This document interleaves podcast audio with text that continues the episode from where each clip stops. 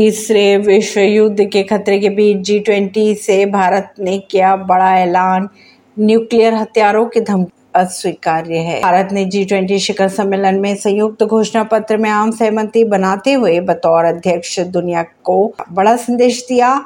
नई दिल्ली की ओर से आम सहमति से जारी डिक्लेरेशन में रूस, यूक्रेन युद्ध और तीसरे विश्व युद्ध के खतरों के बीच परमाणु हथियारों के इस्तेमाल और धमकी अस्वीकार्य, बताया। जी ट्वेंटी समिट में क्रिप्टो करेंसी पर लिया गया बड़ा फैसला ग्लोबल रेगुलेटरी फ्रेमवर्क बनाने पर बनी सहमति। अब लीडर्स घोषणा पत्र की अगर बात की जाए तो इसे मंजूरी मिल चुकी है डिक्लेरेशन हुआ पास। परवीन सिंह, नई दिल्ली से।